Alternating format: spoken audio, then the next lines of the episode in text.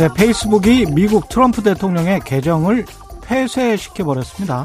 국가 반란군 같은 시위대가 미국 의회 의사당을 점령하고 트럼프가 이를 방조 또는 독려하는 듯한 태도를 보이자 내려진 조치라고 합니다.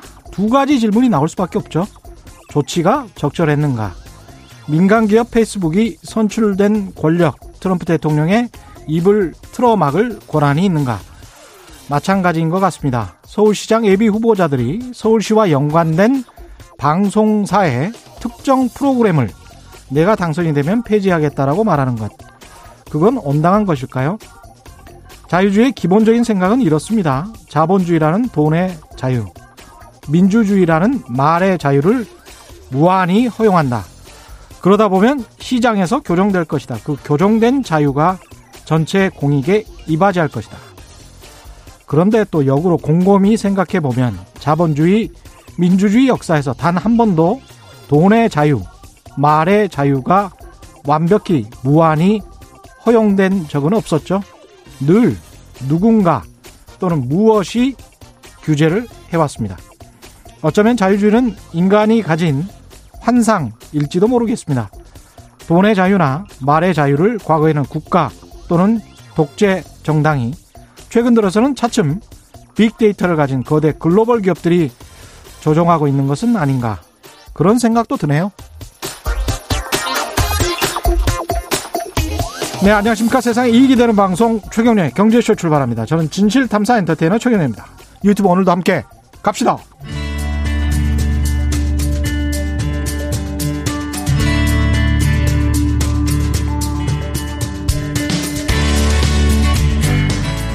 경제방송 아무거나 들으면 큰일 납니다. 듣고 또 들어도 탈이 나지 않는 최경영의 경제쇼.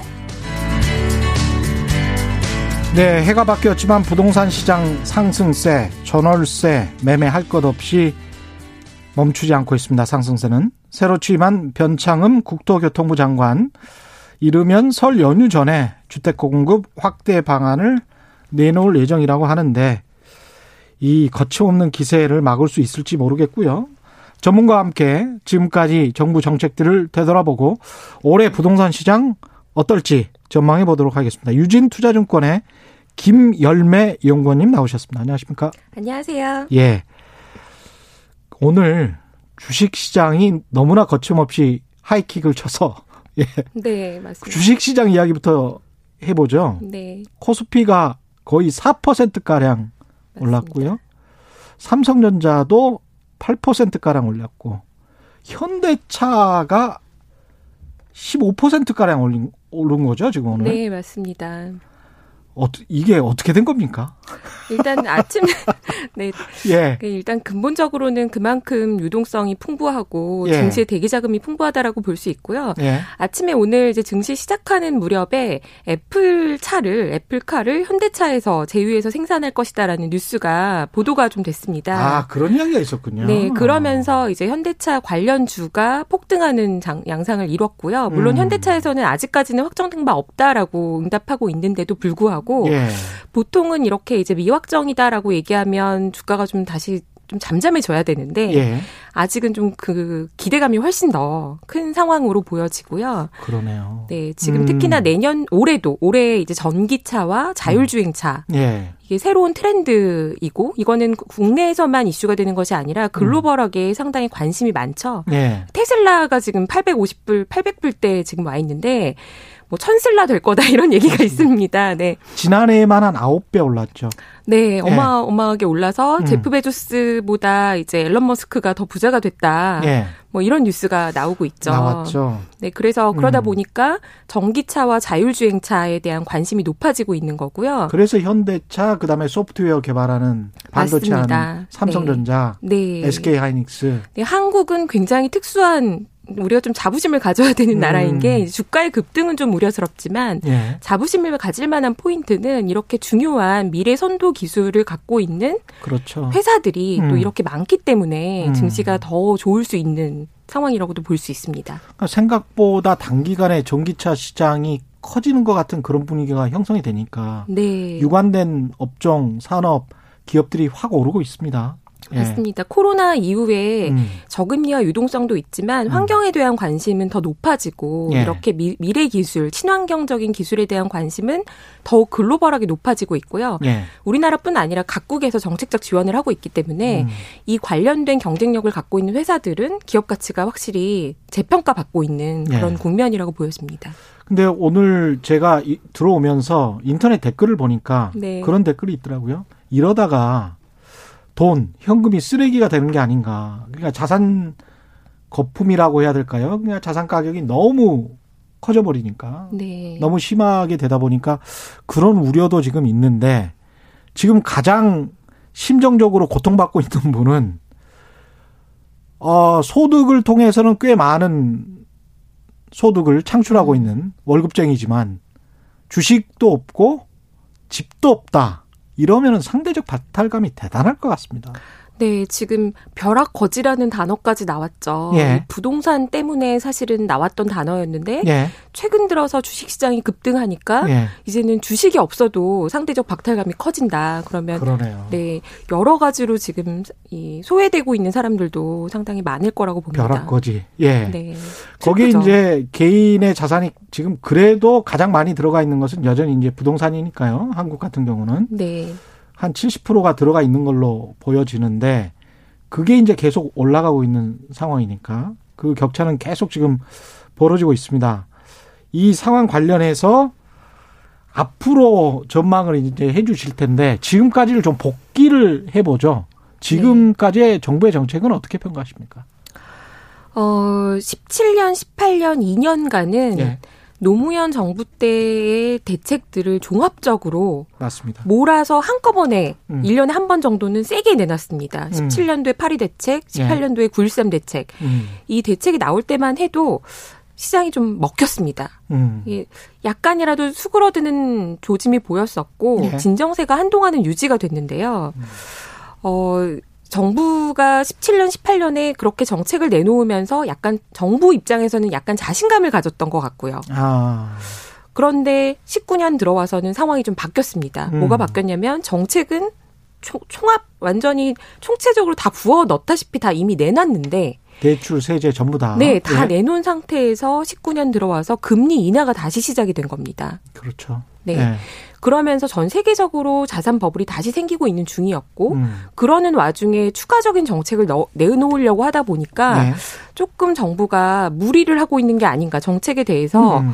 어, 보지 못한 정책이 나오긴 했죠. 예. 작년 같은 경우, 재작년 같은 경우 보면 19년 연말 12월에 나온 12, 16 대책 같은 경우에는 금액대별로 대출 구간을 나눠 놓고 15억 초과는 대출 금지. 맞아요. 예. 네. 그런 이제 보지 못한 정책까지도 나오게 된 겁니다. 예. 근데 이거는 얼마나 우리가 시뮬레이션을 잘해서 이 정책이 나왔을 때 부동산이 잡힐 수 있는 거냐에 대한 음. 어, 고민이 사실 조금 부족하지 않았나라고 싶고요. 음. 왜냐하면 그만큼 다급했던 것 같습니다. 예. 18년 이후에는 예. 금리는 계속 내려가고 있고 예. 가격은 돌아가면서 오르고 있는데 음. 잡을 방법이 없으니까 약간 무리수의 대책들이 나왔고요. 예. 그러면서 또 동시에 하는 얘기는 계속해서 핀셋 규제라는 말을 포기할 수 없었습니다.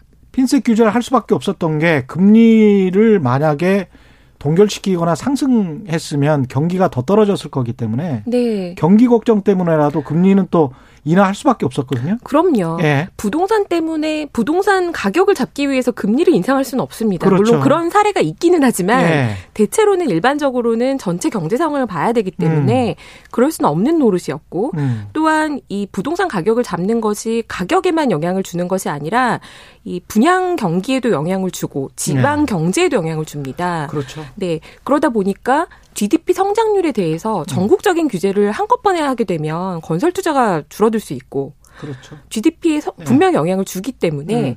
정부도 돌아가면서 핀셋 규제를 할 수밖에 없는 그러니까 핀셋 규제라는 게 사실은 경기는 경기대로 살리고 맞습니다. 부동산 가격은 잡고 싶은 그러니까 한 마리 그 일석이조를 하고 싶은 그런 욕, 욕구였던 거예요. 맞습니다. 예. 그러다 보니까 음. 시장에는 이게 이제 계속해서 부작용이 생겨날 수밖에 없었고요. 예. 또 한 가지 이제 이 정부 정책에서 제가 좀 안타깝게 보는 것은 집값 상승의 요인에는 정책 영향만 있는 것도 아니고 수급만 네. 있는 것도 아니고 보통 경기와 정책과 그리고 수급과 이것들이 다 복합적으로 작용을 합니다. 그렇죠. 게다가 네. 이걸 움직이는 가장 큰 동력은 결과적으로는 심리가 굉장히 중요한데요. 그렇죠. 네. 처음에 김현미 장관 취임하면서 내놓은 이 대책을 내놓으면서 뭐라고 얘기했냐면 집은 돈벌이가 아니라 우리 삶의 소중한 터전입니다. 그렇죠. 그런데 네. 집값 상승의 원인은 음. 투기꾼들 때문이기 때문에 음. 투기와의 전쟁을 선포합니다라고 국토부 홈페이지에 그렇게 게시가 됐습니다. 그 2017년 그게 이제 6월에 청문회 시작할 때부터 계속 그 이야기를 했습니다. 네, 예. 투기와의 전쟁 선포라고 음. 얘기를 한 거죠. 예. 그래서 18년까지 대책은 다주택자 규제로 계속 맞춰졌고요. 음. 실수요자들 입장에서는 저, 잘 모르니까 음. 정부가 투기꾼을 잡으면 집값이 잡히나 보다. 예. 이렇게 생각했을 수 있습니다. 음. 그런데 19년도에 말씀드린 것처럼 금리는 더 내려가고 있었고 전체적으로 자산 시장이 함께 올라가는 사이클에 들어가면서 음. 어, 투기권은 줄어들고 있는데도 가격은 올라가 오르는다는 거죠. 그러면 그러니까 굉장히 복합적이고 총체적인 요인이 들어가 있는 부당 부동산 시장의 가격이라는 것을 아주 단순한 논리로 맞습니다. 접근했다는. 다주택자만 네. 잡으면 집값이 잡힌다라고 음. 했는데 최근에는 오히려 30, 40, 30대, 40세 실수요자들이 한 채를 마련하기 위해서 네. 시세를 올려가면서 사고 있는 양상이 계속 지속되고 있는 거거든요. 네. 그러면 이제 그 이후에 나오는 정책들은 약간 무리한 정책이 될 수밖에 없습니다. 실수요자가 사는 것도 좀 어렵게 돼 버리는 거죠. 그렇죠. 네. 그러니까 이제 사고 싶은 사람들 중에서도 그러면 차라리 나는 대출이라도 좀 풀어달라. 맞습니다. 예. 그런 이제 볼멘 소리가 나올 수밖에 없게 된 되고. 거죠. 예. 그래서 이걸 다시 되짚어 보자면 음. 원인 자체에 대해서 너무 단순하게 음. 접근했다. 음. 그 부분이 있고 심리를 잡기 위해서는 뭔가 선언적인 중장기 대책을 얘기를 했어야 되는데 예. 서울이 오르니까 서울을 잡아야 하고 음. 부산이 오르니까 부산을 잡아야 한다. 음. 그리고 뭐, 뭐 고가 주택이 오르니까 고가를 잡아야 한다. 이런 식의 어떻게 보면 어, 빠르게 잡겠다라는 마음이 급해서 예. 장기적인 안목에서의 대책을 내놓지 못하니까 음.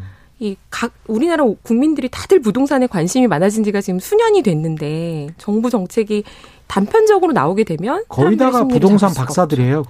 네, 그 5천만 가구, 네. 5천만 국민의 2천만 가구에 제가 네. 보기에 2천만 명 정도는 지금 부동산 부동산 박사 전문가가 되어가고 있는 중입니다. 예. 네. 결국은 이제 중장기 대책 그다음에 구조적인 요인들을 뭐 풀어봐야 이게 장기로라도 집값도 잡히면서 공급도 안정될 것 같다 그런 말씀을 하실 것 같은데 네. 구체적으로 좀 말씀을 해주십시오. 예.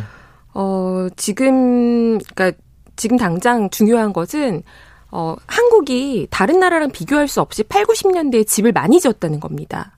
예. 특히 도심지 지금 음. 갈수록 도시화가 되고 도시의 인구가 집중되는 현상은 음. 서울이 조금 특별히 많기는 하지만 우리만 그런 것은 아닙니다. 세계적으로 선진국이 대부분 그렇죠. 그렇겠습니다. 예. 네, 주요 도시의 건물들이 있는데요. 음. 어, 역사가 오래된 도시들 같은 경우는 뭐 500년 된 건물도 잘 서 있습니다. 그렇죠. 네. 독일 가면 그런 건물도 많더라고요. 네, 100년 된 네. 건물 많습니다. 네. 하지만 한국은 전쟁을 겪었던 국가이고, 예. 네 한꺼번에 건물을 많이 지은 것이 80년대 그리고 음. 90년대 가면서 양적으로 더 증가했습니다. 예. 이거를 유물로서 지켜야 할 가치가 있는 건물들인가라고 보자면 사실은 그렇지 않, 않은 경우가 훨씬 많고요. 그냥 시멘트, 콘크리트. 네, 이게 모 예. 아파트 재건축하는데 한 동을 유적지로 남기라 그래서 상당히 불만이 많은 아파트가 있는데요. 예. 80년대 즈은 콘크리트 덩어리를 남겨야 하느냐. 예. 지금의 현재 기술과 현재 풀려 있는 유동성이라면 음. 충분히 사람들이 원하는 새 아파트로 탄생시킬 수 있는데도 불구하고 음. 기술이나 돈이 없어서가 아니라 예. 어, 정부의 정책이 집값을 잡기 위해서는 저것들을 저 아파트들을 재건축 재개발을 빠르게 하면 더 오르니까 해서는 안 된다. 음. 라는 규제 일변도로 지금까지 흘러왔다는 거죠. 음. 그런데 사람들이 살고 싶은 동네는 물론 신기, 신도시를 잘 지으면 그것도 분명히 좋지만 예. 인프라가 다 잘 갖춰져 있고 음. 도심지에서 출퇴근할 수 있는 구도심을 훨씬 더 선호하고 있기 때문에 예. 이 부분에 대해서 이제는 정책적으로 음. 어, 지금 80년대에 지은 거 40년 됐죠. 예. 40년 됐고 이제 곧 50년 되려는 건물들도 많은데 음. 이거를 집값 잡기 위해서 재건축을 계속 규제로만 가야 되느냐? 음. 아니다. 저는 이렇게 판단하고 있고요. 음. 일기 신도시가 90년대에 지은 게 일기 신도시만 분당 일산 얘네들만 다 해도 예. 약 30만 가구. 음. 그리고 경기도 전체에 어 90년대 지은 아파트가 90만 호입니다. 예. 올해부터 이제 만 30세를 순차적으로 맞이하게 돼요. 음. 그러면 재건축을 하든 리모델링을 하든 고쳐 살고 싶은 수요와 자본이 있습니다. 예. 이게 물론 한꺼번에 다 공사판이 될 수는 없어요. 음. 왜냐면 우리는 민주주의에 의해서 예. 이 아파트에 살고 있는 사람들의 의견을 합치해서 가는 과정이 필요하기 때문에 예. 정부가 규제 지금은 이제 규제 때문에 재건축을 못 한다라고만 사람들이 생각하지만 실제로는 그렇지 않은 경우가 더 많습니다. 내부의 갈등 때문에 못 하는 경우도 굉장히 많거든요. 예. 그러면 예. 할수 있는 경로를 민간에서는 음. 합리적인 절차에 의해서 충분히 진행을 하고 음. 그리고 나서 적절한 세금을 낼 수 있게 음. 민간이 추진할 수 있는 길은 열어주는 것이 좀 필요하고 그러면 그, 이제 사람들 생각이 아그 세금으로 또 이제 공공주택 짓고 맞습니다. 네. 네. 이 현금을 내서라도 여기는 임대주택을 짓지 않겠다라는 고가 지역도 분명히 있고요. 음. 다 그런 곳은 아닙니다. 어떤 그렇겠죠. 지역에서는 임대 아파트 좀 들어와도 음. 우리는 재건축하고 싶습니다. 예. 선택권을 주는 것이 저는 좀 필요하다라고 보고요. 아, 오히려 옵션을 줘라. 네. 예. 그러면 음. 그 갈등이 내부에서도 있을 겁니다. 아. 이 단지 안에서도 누구는 돈 내겠다, 누구는 임대 아파트 짓자. 그래 같이 살자 뭐. 네. 그런 의견을 이제는 서로 터놓고 얘기해야 되는 단계에 와 있다는 거죠. 그러네. 근데 지금 예. 상황은 음. 정부가 규제를 해서 못한다라고 사람들이 생각하고 있습니다.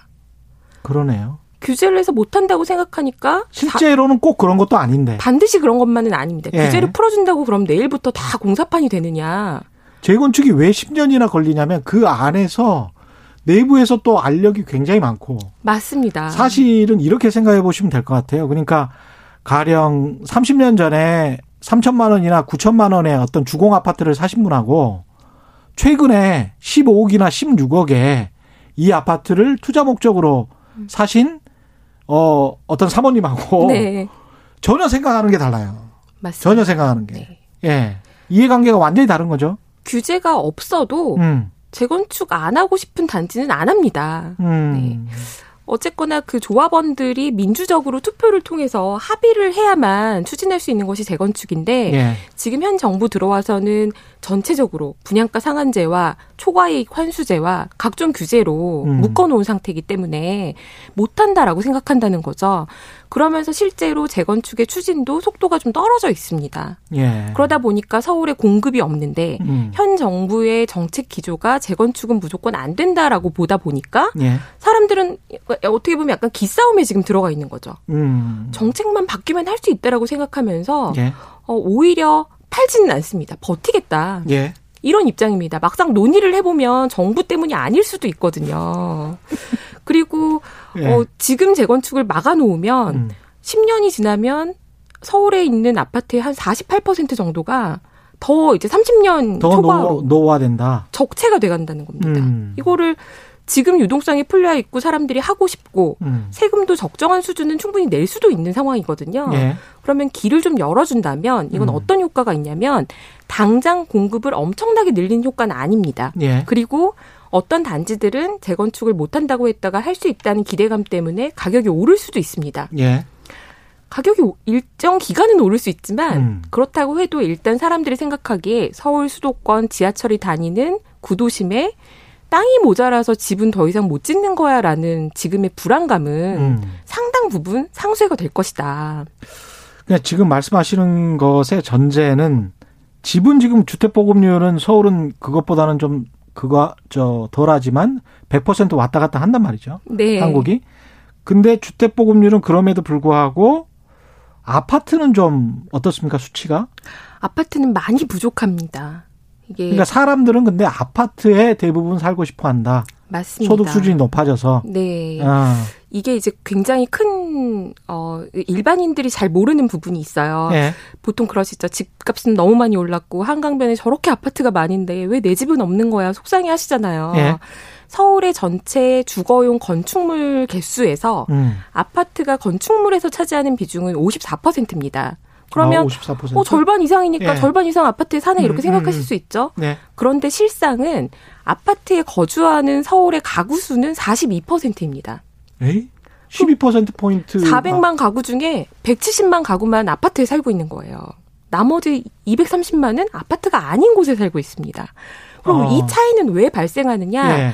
서울이 전국에서 보면 어떻게 보면 가장 양극화가 심하게 일어나고 있는 도시이고요. 그렇죠. 그렇죠. 부자도 네. 많지만 가난하신 분도 많죠. 그렇죠. 그러다 보니까 단독 다가구, 단독 주택이나 연립 주택의 한 채에 여러 가구가 거주하고 있는 형태가 아. 여전히 굉장히 많고요. 예. 단독 다가구가 밀집되어 있는 지역들이 대체로 좀 인기가 없는 지역들이지 않습니까? 음, 재개발하기도 힘든 지역들. 맞습니다. 예. 그런 지역은 한 채에 세 가구가 거주하고 있는 거예요. 평균적으로요. 예. 그러다 보니까 서울은 사실은 아파트에 살고 있는 사람보다 아닌 사람이 더 많은 거니까 내 집이 없네라고 생각하시는 분들이 더 많은 게 사실은 맞는 겁니다. 아. 그런데 이제 이 정부의 정책이 들어올 때 예. 처음에 강남 3구나 고가 주택의 사람들이 관심을 갖게 됐죠. 예. 매일 강남 가격이 오르니까 어. 강북도 따라 오르고 음. 줄줄이 따라 오르니까 고가를 잡아야 한다라는 식의 정책이 나온 예, 겁니다. 예. 그러다 보니까 사람들은 어, 내 집은 3억도 안 하는데 저 집은 15억이 넘, 넘는다는 걸 자꾸 신문 헤드라인에서 보게 되는 거죠. 음. 그런데 서울의 170만 개 중에 강남, 서초, 송파 3구에 다 합해도 40만 개밖에 안 됩니다. 아파트가. 예. 그럼 정 우리 지금 전국 2천만 중에 음. 40만이 고가 서, 그 강남 3구에 살고 있는 아파트 거주자들이에요. 예. 그러면 저는 이제 이 정부가 정책을 내놓으면서 계속 고가를 우리가 다 바라보는 방향을 너무 만들게 된 게 아닌가라는 생각이 좀 들고요. 오히려 네, 네 오히려 그런 영향이 있었다고 음. 보는 거고요. 서울의 주택 보급률은 전국은 104%지만 네. 서울은 지금 96%니까 음. 서울은 여전히 좀 부족하고요. 예. 집을 다 합해도 부족하고 예. 그런데 아파트 비중은 또 제일 낮으니까 42%니까 음. 예. 당연히 서울은 아파트가 부족하다라고 느낄 수밖에 없습니다. 근데 이제 반론 차원에서 또 여쭤보면 가령 재건축 규제를 풀었을 때 그게 아 재건축 규제가 풀리고 그러면서 그 아파트 가격에 재건축 규제 완화의 어떤 미래 소득 그게 이제 들어가니까 네. 그렇게 돼서 재건축 아파트 가격이 앙등하게 되면 그렇게 되면 또 전체 부동산 아파트 모두 다 올라가게 되면 그게 또 다른 어떤 광풍을 몰고 오는 거 아닌가. 이제 그 말씀하신 게 맞습니다. 예. 그러니까 제가 말씀드리는 거는 어, 유동성이 풍부하고 음. 주 부동산 시장에 쏠리는 자금이 많을 때 재건축을 해서 양을 늘리자라는 측면이 있는 거고 예. 질적으로 사람들이 원하는 주거 수준에 맞는 아파트의 양을 늘려보자라는 취지에서 말씀드린 거고요. 예. 가격 측면에서는 이 정부의 정책에 저는 일견 공감합니다. 아, 무슨 얘기냐면 가격 측면에서는 네 재건축을 초반에 잡은 이유는 공감을 해요. 왜냐하면 음. 어, 일각에선 그러죠. 재건축 규제 풀어줘서 양 늘린다고 하면 바로 집값 잡힌다라는 주장도 있는데요. 네. 저는 이거에 공감하지는 않습니다. 단기적으로는 무조건 올라갈 것 같아요. 단기에는 당연히 오릅니다. 네. 새 아파트가 생길 거라는 기대감 때문에 음. 단기에는 더 오를 수 있는데요. 그렇지만 장기에는 음. 중장기적 측면에서는 집은 우리가 하루 이틀 보는 게 아니지 않습니까? 네. 2, 3년만 보는 게 아닙니다. 음. 새 집을 짓지도 못하면서 40년, 50년 된 아파트의 가격만 계속 오르는 것이 과연 우리 국민의 주거에 도움이 되는 일인가? 아 그런 차원에서 그런 차원에서 예. 저는 음. 어, 재건축에 대해서 허용을 좀 필요하다라고 예. 말씀을 드리는 거고요. 불안감을 좀 없앨 수 있다라고 음. 본다는 거죠. 예. 그리고 정부가 해야 되는 것 중에 중요한 역할은 지금 사실 변창흠 장관 나오셔서 임대를 해야 되느냐 분양을 해야 되느냐 논란이 많습니다. 공공에서. 예. 그런데 저는 공공은 분양보다는 여전히 임대를 집중하는 것이 음. 더 맞는 정책이 아닌가 싶습니다. 음. 이건 좀 제가 다른 얘기를 드리는 거죠. 예. 시장에서 상품성이 있는 것들은 더 비싼 가격에 음. 더 많이 공급하고 수요가 있다면 예. 그거는 하는 게 맞다라고 저는 생각합니다. 왜냐하면 우리는 자본주의 국가이기 때문에 음. 그런데 위를 눌러서 전체를 다 하향시킨다는 정책이 작동하지 않고 있는 시장입니다. 예. 왜냐하면 상향 이동하려는 사람들이 그만큼 많기 때문인 거거든요. 예. 여기에 집중하고 있는 동안에 안타깝게도 아래쪽 음. 저소득층 그리고 자산이 부족한 사람들은 훨씬 더 곤란한 상황에 처해 있습니다. 예. 이들의 임대 시장이 굉장히 불안해지고 있는 거거든요. 음. 그래서 저는 공공은 안정적인 임대를 그냥 어, 일시적으로만 하는 게 아니라 네. 꾸준히 어떻게 해, 결해갈 것인지에 대한 정책이 음. 굉장히 많이 필요하고 네. 이거를 지금 긍정적으로 보는 것 중에 하나는요 공공 재개발을 네.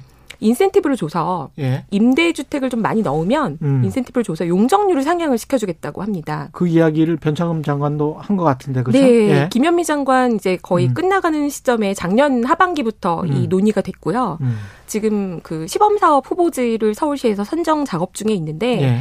처음 나왔을 때는 신청을 별로 안 할 것이다라고 사람들이 생각을 했습니다. 그렇죠. 임대주택 싫다. 예.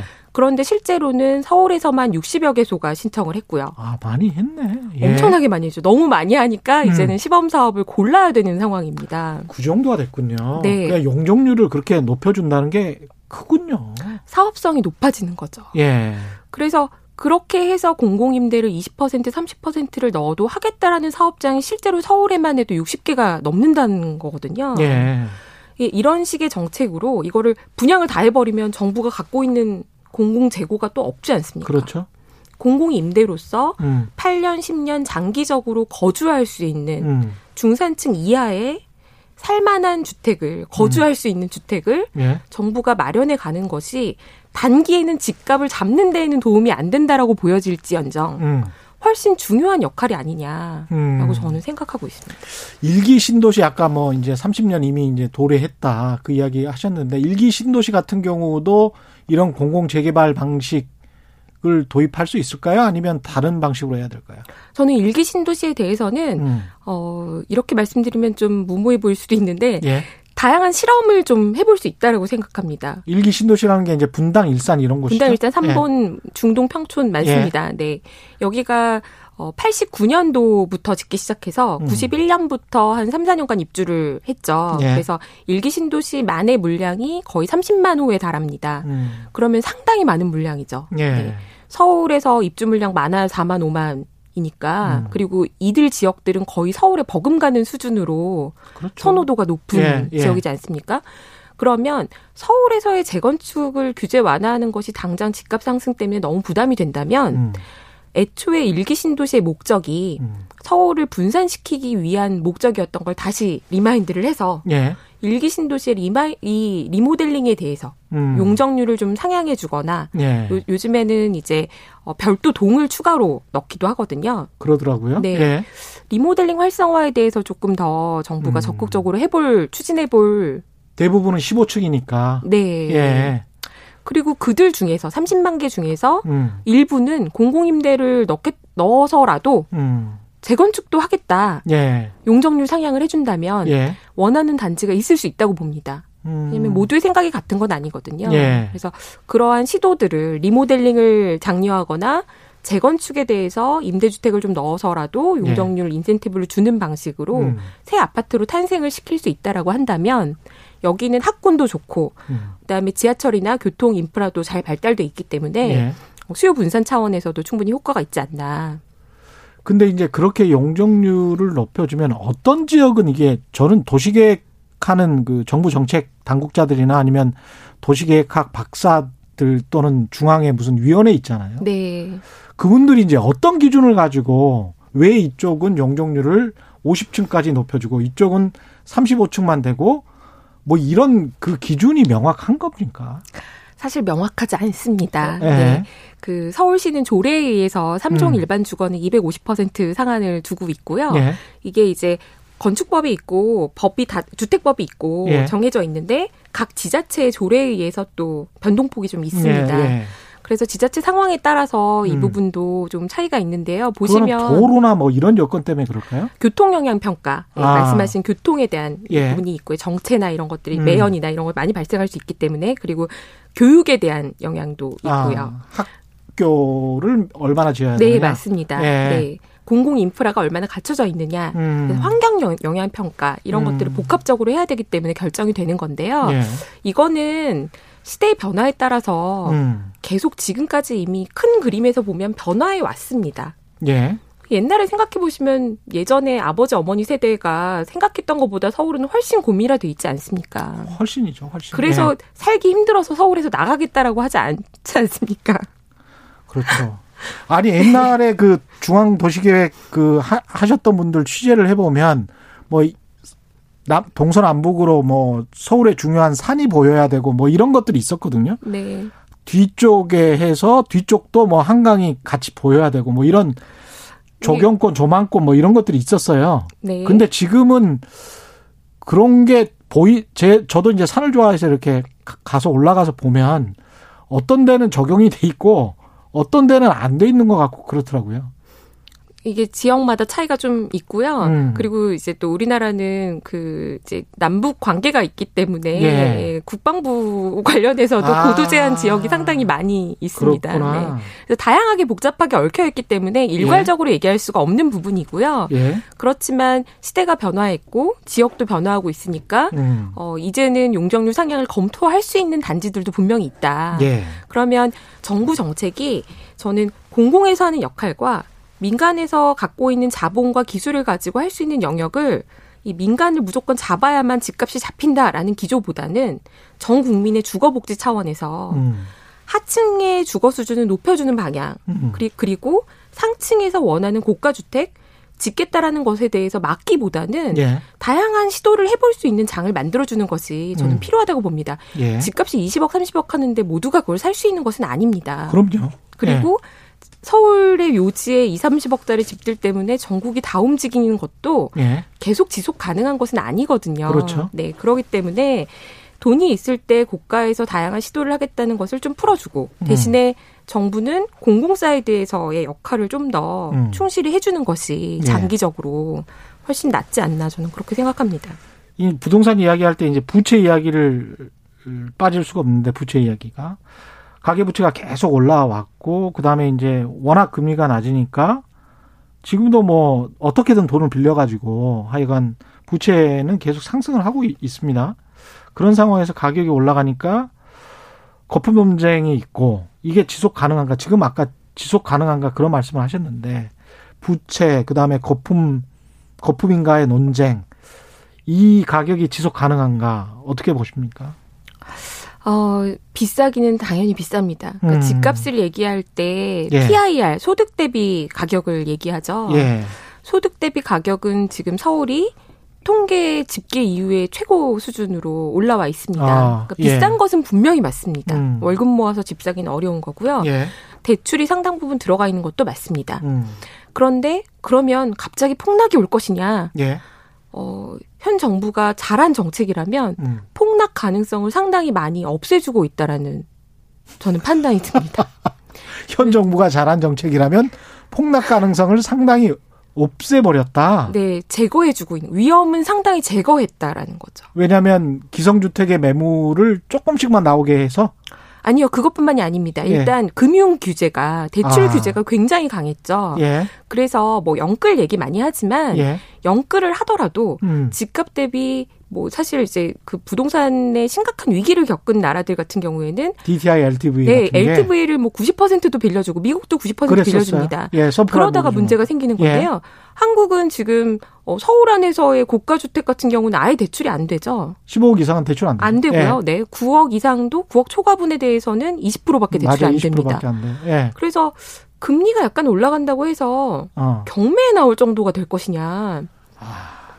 이게 좀 아이러니한 게요. 가격 대비해서 별로 빌린 돈이 없다. 네. 예. 그래서 오히려 경기 침체가 오고 금융시장의 불안 요인이 발생해서 단기 음. 금리가 올라갈 경우에는 음.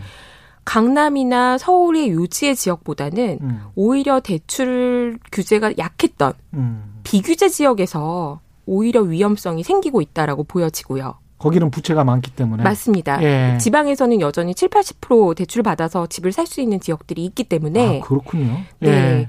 이들 지역이 오히려 더 불안해질 요인이 있고요. 아. 그리고 집값이 또 단기에 많이 오른 것도 음. 어, 큰 위기가 좀 없긴 합니다. 그러니까 가격은 약간 조정이 될 수 있는데요. 예. 위기가 발생하지는 않을 수 있는 거죠. 왜냐하면 여기서 위기라는 거는 이제 금융 위기로 전이가 되느냐. 네, 예. 그러니까 부동산 시장 침체로 뭐 대폭락이 오느냐. 음. 그럴 가능성이 매우 낮아졌다라고 보는 것이 음. 이 15년 정도부터 집값이 본격적으로 상승하기 시작했는데요. 예. 어, 15년 대비해서 서울은 지금 거의 대부분 거의 배 가까이 올랐죠. 그렇다고 8, 90% 올랐습니다. 예. 네. 예. 그러면 15년, 16년에 집을 많이 사신 분들은 음. 이 집값이 이미 올라서 음. 그때 70% 대출을 받으신 분은 지금 아. LTV가 40%가 안 됩니다. 그러네. 그래서 이거는 통계로도 말씀드리면 한국은행에서 음. 나온 수치를 보고 제가 와 우리나라 부동산 아파트 시장은 진짜 건전하구나라고 생각을 했는데요. 대출이 없는 가구가 굉장히 많고요. 일단 아 대출이 없는 가구가 많아요? 많습니다. 아, 그리고 예. 어, 전체를 봤을 때 음. 전체 가구에 대출이 있는 가구의 LTV가 40%가 안 됩니다. 그 서브프라임 모기지 사태 났을 때 그런 상황이 아니군요. 맞습니다. 예. 그럼 10억의 지금 시세다. 지금 서울의 주택 특히 아파트 평균가가 한 10억이라고 하니까 10억이면 그러면 4억 원밖에 부채가 없다. 근저당 채권이. 네, 맞습니다. 음. 네. 물론 여기에다가 신용대출도 받아서 넣고. 그랬을지 모르죠. 네, 예. 그럴 수 있습니다. 그래서 예. 일부분은 예. 뭐 아주 경계 충격이 오면 당연히 음. 영향이 있을 수 있겠지만 전체적인 시장을 봤을 때에는 이 정도로 재무 건전성이 높기는 쉽지 않은 구조다라고 판단이 되는 거죠. 아, 그러면 금리가 상당수 전문가들은 2020 한 3년, 2, 3년 경에 임대주택 사업자의 4년분, 4년, 네. 8년 그때 줬기 때문에 그 혜택이 사라지는 4년 이후 시점에 그 매물들, 그게 이제 2022년이나 3년, 2018년 말부터 그게 등록을 했으니까요. 네. 그런 어떤 임대주택들의 매물, 그 다음에 금리 상승의 예상 시점, 이 정도를 감안했을 때는 2022년이나 2023년 정도를 주택 가격의 하락으로 놓고 상정하고 있는 분들도 꽤 있던데. 네. 김열매 연구원님은 어떻게 생각하십니까? 저는 우리가 음. 지금 모두 다 가보지 않은 길을 가고 있습니다. 예. 삼성전자 8% 오르고 예.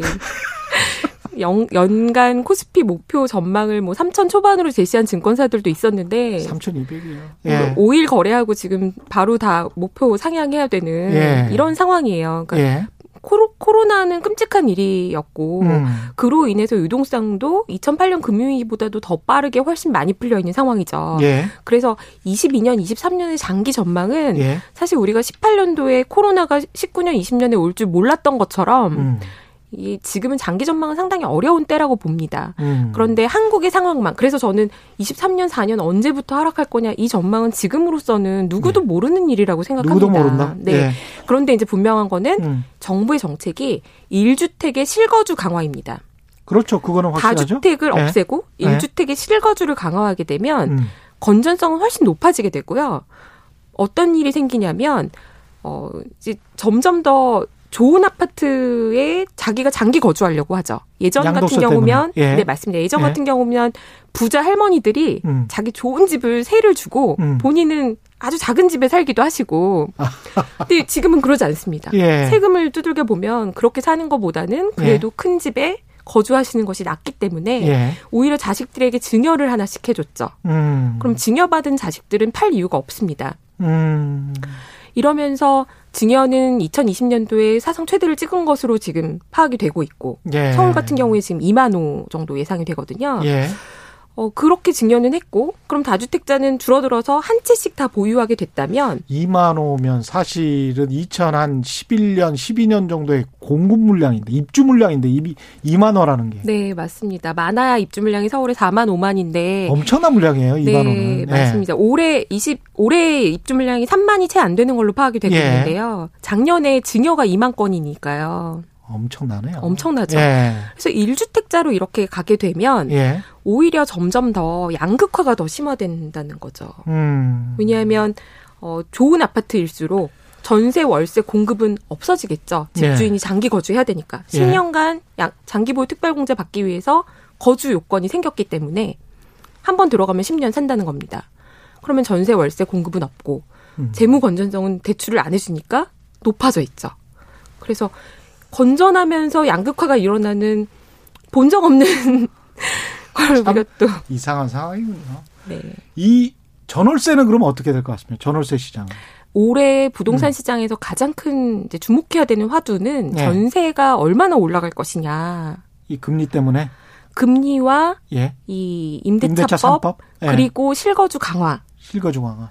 임대차법 이전의 음. 실거주 강화 정책이 이미 어느 정도 영향을 미치고 있었다라고 저는 좀 생각이 됩니다. 자기 집으로 돌아가려고 한다. 네. 예. 그래서 애초에도 그런 계획을 조금씩은 가지고 있었는데요. 음. 임대차법 때문에 전세 가격이 워낙에 급등하는데 예. 내가 들어가지 않으면 올려주 올려 받을 수가 없다 보니까 음. 점점 더 다주택자들이 가장 좋은 집. 음, 아까 말씀하신 오랫동안 거구나. 아껴두고 싶은 예. 집으로 들어가는 겁니다. 그러면 음. 어, 요 서울 묘지에 음. 어, 좀 인기가 있는 실거주 인기가 있는 지역들 같은 경우에는 전세난이 예. 상당히 심화될 것이라고 보여지고요. 음.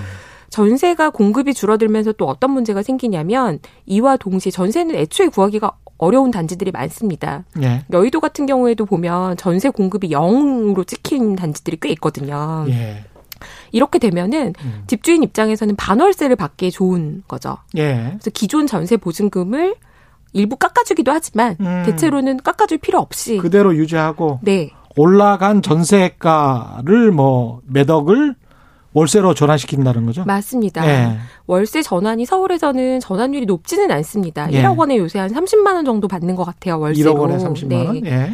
그러니까 그렇게 높은 것은 아니지만 음. 집주인 입장에서는 예금 금리보다 충분히 매력이 있고요. 훨씬 높죠. 예. 게다가 올해 종부세가 강화되지 않습니까? 예. 종부세 자금 마련을 위해서 아. 또 집주인들이 반월세 전환이 많습니다. 그걸로 세금 내겠다. 맞습니다.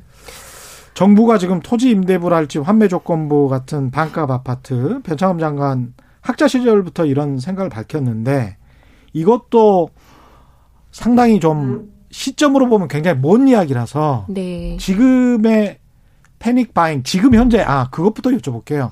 지금 패닉 바잉이 아직도 진행되고 있는 겁니까? 아니면 좀 어느 정도 멈춰 있는 겁니까? 지금은 일단은 12월 1월은 원래는 음. 주택거래 비수기이기 때문에 예. 조금 주춤할 수 있는데요. 예.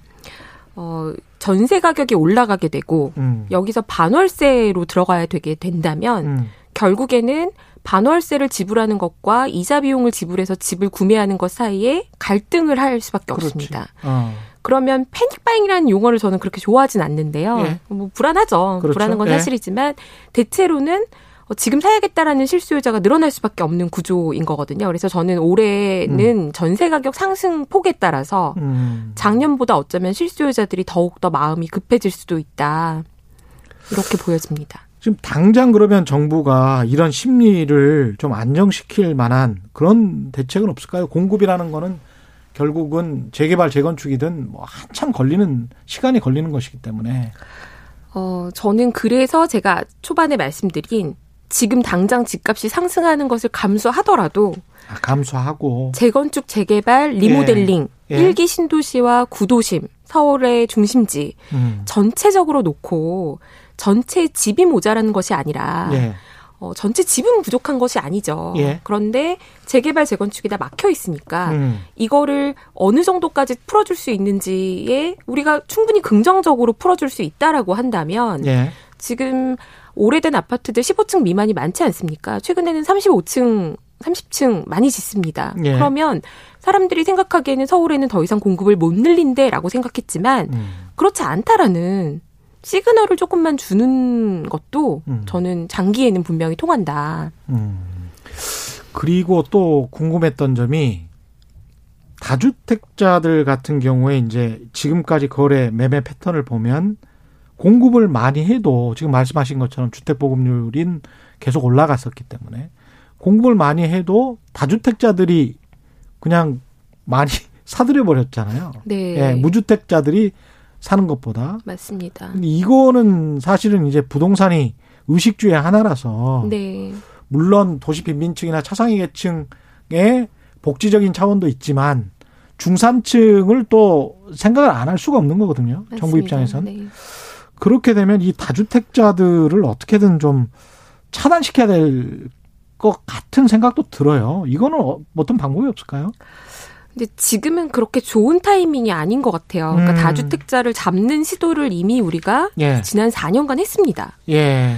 그리고 실제로 다주택자는 줄어들었죠. 음. 근데 어 그런 상태에서 다주택자들이 과거보다는 더욱 더 적극적으로 참여하는 소수가 남아 있고 어, 이거를 이제 양도세 때문에 부담이 돼서 못 팔겠다. 예. 이렇게 지금 얘기하고 있는 거예요. 예. 근데 저는 정부가 양도세 중과를 포기하지 못하는 이유도 저는 충분히 이해합니다. 왜냐하면 너무나 많이 올랐는데 4년 동안 못 잡은 다음에 다주택자들이 지금 양도세도 얼마 안 내고 다 그렇죠. 차익 실현한다고 한다면 네.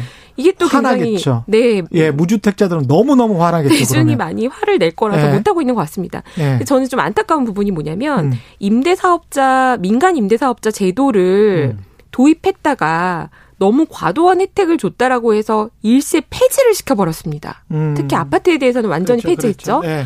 저는 이 정책에 대해서 상당히 안타까움이 있습니다. 음. 왜냐하면 장기적인 방향성은 네. 임대사업자를 양성화시키고 음. 대신에 이들이 8년, 10년 장기적으로 전월세를 안정적으로 공급하는 효과는 분명히 있거든요. 그 생각을 처음에는 했던 거죠. 했던 네. 거죠. 네. 과도한 혜택을 줬다라고 한다면 혜택을 조금 줄이면서 어느 정도의 적정한 혜택을 줄 것인가를 고민하는 것이 저는 필요했다고 보는 거고요.